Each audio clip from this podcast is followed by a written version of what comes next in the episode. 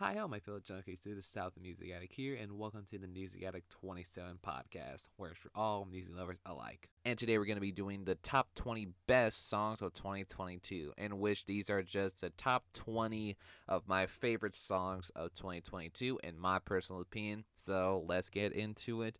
Starting at number 20, we got Pilot by DOMi and JD Beck. This is one of the more standout songs from the jazz duo from their album that they released not that long ago this year, which is really cool because I like the Snoop Dogg and Busta Rhymes feature on this one, and having the nice, unique jazz production goes on to for this song, and just for those two in general, really works well for them, having to be one of my favorite jazz albums, let alone for this whole year that I've listened to really works well. I'm really excited for these two. Nice job with the album. I really love this song very much. Next at number 19, we got Talk About Me by Dot the Genius. This is one of the well known producers and kind of be associated with Kid Cudi because it has him, Cudi, uh, Denzel Curry as well too. I love the production and the ideas going on to for the messaging works really well. What the fuck do these people know about me? Kind of gives that uh, idea and that mentality. And all three of them did their nice job in their verses, and the hook really catchy, really energetic. I love the energy that Dr. Genius was going on to for it, and the chemistry between all three, Cudi, Denzel, and JID works really well. Now at number 18, we got She's a Country Music Fan by Wheeler Walker Jr. This one is one of my favorite country songs that I have heard by far in 2022, and mainly because of the humor and its unironic use of the pronunciation of the title of the song really works well. And if you are not into country, I'll definitely have you go into Wheeler Walker Jr. if you want a more humorous side of country and having his very old town type of country production for this song really works well. And I love the humor that goes on to this song very, very much. Next at number 17, we got 5 0 Chronicles by Larry June. One of my favorite songs from his new album that he dropped back in June. Really works well, really awesome stuff. I was really impressed with this album that he was going on to. And this one really works well. I love the hook that goes on to it and having Curren$y on the verse too. Really awesome stuff. Very catchy, kind of laid back, and kind of does a nice job in delivering that idea for him. Really works well. Number 16, we got All Eyes on Me by Reverie. The LA native rapper kind of pulls in one of the songs that would be on her album No Chaser, which is a great album. And this song here really works well. Kind of pulls in a little bit of some Tupac references and kind of pulls in the title and sample as well too. She pulls in a nice braggadocious type of style for this song. Really goes on to telling her audience and everyone that's listening to her saying that uh, she is nothing to mess with and she has all of this power that she has on her. Really cool stuff, really dope energy, really great stuff. I really do enjoy it. Up next at number 15, we have Unc and Phew by Quavo and Takeoff, which was the initial song that kind of got everyone surprised and wondering what happened to Offset. And now it's just the duo that they are, Quavo and Takeoff. This was a little bit of a surprise twist on this one because it was just those two and having to see what chemistry they would go on to as just a duo and it works really well for them too. And this was a little bit ahead of time before Takeoff's unfortunate passing, so RIP to Takeoff on that one too. He was gone way too soon, and this song has to be one of my favorites from it, from the duo and having from their album. Works really well. RIP Takeoff. Next at number 14, we got Head High by Joey Badass, in which it kind of pulls in a more introspective side of Joey and kind of pulls in some reflective moments, especially from his second verse, in which that he was talking about his experience with XXXTentacion in recording Infinity 888, and kind of works well for other artists that we've lost in the past few years. Really works well too. I really like the messaging and the calming production that Joey would go on to for this song. Really works well. Next up at number 13, we got As It Was by Harry Styles as a little bit of a return to the classic 80s synth sound a little bit too. With this song, Harry goes on to make it very catchy and kind of be a little bit influenced by a-ha's Take On Me with the piano chords a little bit too. really interesting. Kind of be one of my favorite pop songs that was released this year. Out of all the songs that I've listened to in the pop industry, this one would have to stand out the most because I like the energy and like the nostalgic 80s feels going on to for this song very much. Next at number 12, we got two songs that tie for the same spot, and that is War Ender by Oni and 1984 by Slaughter to Prevail two of my favorite metal acts that I've heard this past year, and having to kind of pull in their respective fields. And in War Ender by Oni, you got City Morgue as well too. Kind of pulls in some trap metal influences and kind of being oh the toughest motherfuckers around in a sense too. And having City Morgue on that song really fits in as well too and for 1984 by Slaughter to Prevail. It was kind of a bit of a response track to with the situation with Russia and Ukraine at that time when that song was released. And it has a nice, powerful messaging trying to say, let's end the war and all that stuff too. Let's love each other. I like the idea that both of those songs were going on to really works well. Next at number 11, we got the Korn song Forgotten. This is their first single that they released from their latest album, Requiem, back in February.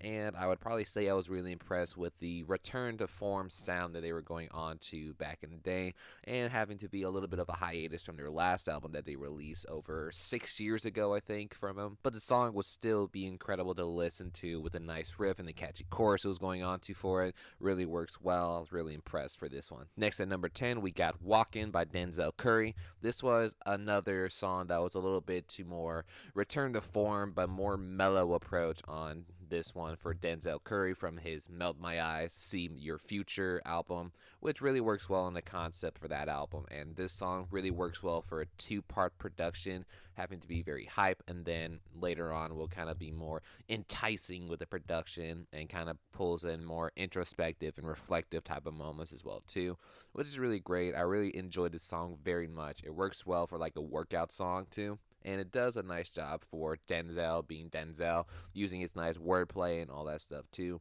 Really works well. Really impressed with this one. Next at number nine, we got "Easy" by The Game, which is has to be one of my favorite songs from him in a while, to say the least, and that's saying a lot. Even though it's coming from his 31 track album, Drillmatic, this one had to be like my all time favorite from that album, to say the least, because of the easy production and having the Easy E sample and also having a certain someone on this song too. It works well surprisingly and even though it got a little bit petty later on when the song was initially released and yeah, that's pretty much the reason why I kind of enjoy a little bit of this one too. It stands out the most from it, but it works really well. Very catchy, really cool with a DJ Premier outro as well too. Works really well. Next at number 8, we got two songs in this spot, which is No Stylist by Destroy Lonely and Black Punk by Rico Nasty. Both of these two songs really work well. I really do enjoy the ideas that they were going on to. Destroy Lonely song, No Stylist, is pretty much a bit of a braggadocious song and saying how he doesn't need a stylist, he styles himself with the styles that he's going on to. And from the project of the same name, really works well and it just kind of shows in a nice little catchy hook and nice flow and a nice rapidness it was going on to for it really works well. Then for Rico Nasty's Black Punk, kind of goes into a little distorted backing vocal, but kind of works well with the aesthetic that Rico is going on to. And from the tape that she had this song on, Las Ruinas, really works well and kind of be more experimental and have a little bit of a dance break close to the end of the song. Both of them are really great tracks. I really do enjoy them. Next at number seven, we got another two tracks that tied together. That is Michael and Quincy by Nas and Tití Me Preguntó by Bad Bunny. Starting off with Michael and Quincy, Nas does a nice job to be a returning to the King's Disease series with King's Disease 3, and this one had to be one of my favorites too. I love the instrumental and the little comparison that Nas would go on to comparing him and Hit Boy with Michael and Quincy Jones. Really works well, really impressed with it. Then for Tití Me Preguntó by Bad Bunny, having to be more on the playeristic side of him, getting a lot of girlfriends, and pretty much has the whole entire theme for that song and has to be one of my favorites from his album that he dropped back in May. There was a lot of good tracks on that album, but Tití Me Preguntó had to be the one that stands out to me the most from that album. Really works well for that one.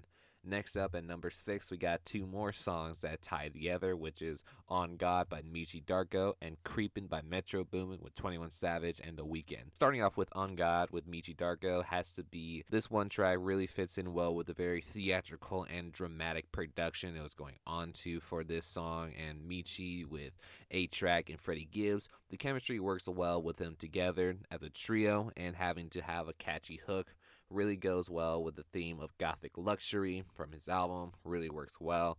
Then for Creepin' by Metro Boomin, it's one of the more later tracks that I kind of liked very much from it as well too, with having The Weeknd and 21 Savage on a track together with this very dark R&B infused beat and has a little bit of reminding of that one Mario song back in 2004 and having a little bit of a similar structure and storytelling a little bit too about creeping and don't want to know, being cheated on and all that stuff too. But it works really well. Really impressed with that one. Now at number five, we got two songs that tie together again with Crip the Enthusiasm by Snoop Dogg and Pass the Nirvana by Pierce the Veil. Crip the Enthusiasm by Snoop Dogg is a very eclectic one, mainly because it samples the Curb Your Enthusiasm theme song, have to chop it up a little bit too, and kind of have Snoop Dogg be braggadocious, nonchalant, energy that he brings for this one really works well, really cool, and kind of catchy for that sense, and very unexpected because of the Curb Your Enthusiasm sample. Really funny, really cool stuff. then next is Pass the Nirvana by Pierce the Veil, one of their newer songs coming from their new album they're dropping next year. Really excited to see that and having to have this very alternative and heavy sound that Pierce is going on to really cool stuff and having to kind of have this amp up for the album. I can't wait for it. It's going to be really great to hear. Next up at number four, we got three songs that tied together this time. We got Johnny P's Caddy by Benny the Butcher, Talk That Shit with Killer Mike, and Silent Hill with Kendrick Lamar having to have all these three together have a little similar theme with each other. I really like the catchiness and the lyrical abilities that all three of these artists go on to for their separate tracks, respectively.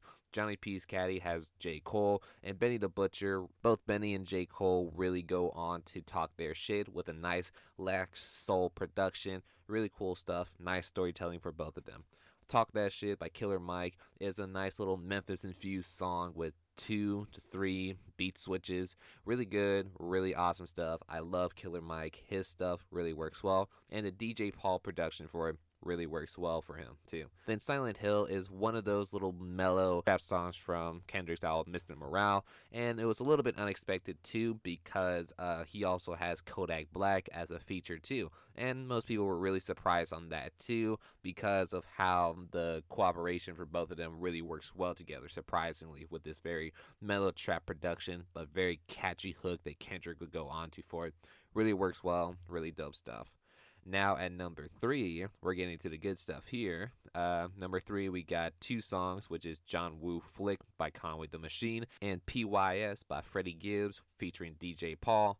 Having to have these two together really work well, and having to go on with John Woo Flick. It's a real nice Griselda reunion track with Conway, Westside, and Benny together, kind of going on to talk their shit, their mafioso stuff. Really works well too, and kind of pulls in the nice little creepy energy goes on to for it too. Kind of pulls in a punchy boom bap production.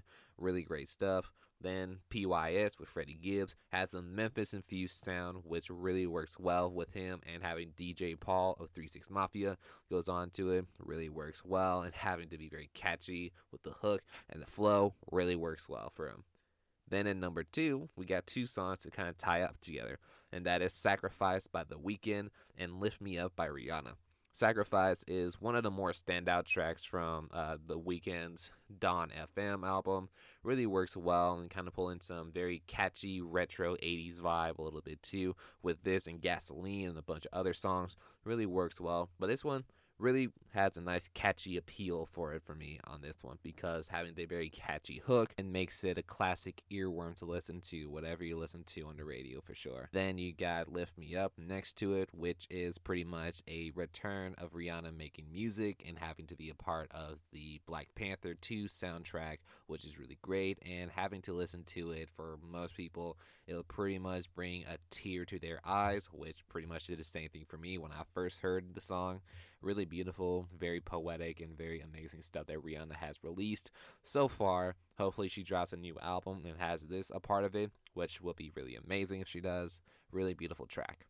Then finally, at number one, the best song of 2022, in my opinion, is Make Me a Believer by Yelawolf and Shooter Jennings, which is the one song that really stood out to me the most from their collab album that they did, which was more rock focused and having to have more of that sound from 10 tracks. And this one really stood out the most. I really love the hook. I really love the production that uh, Jennings was going on to for Yelawolf and both of them together really works well as a duo in creating this awesome album and a great song such as Make Me a Believer for this one too.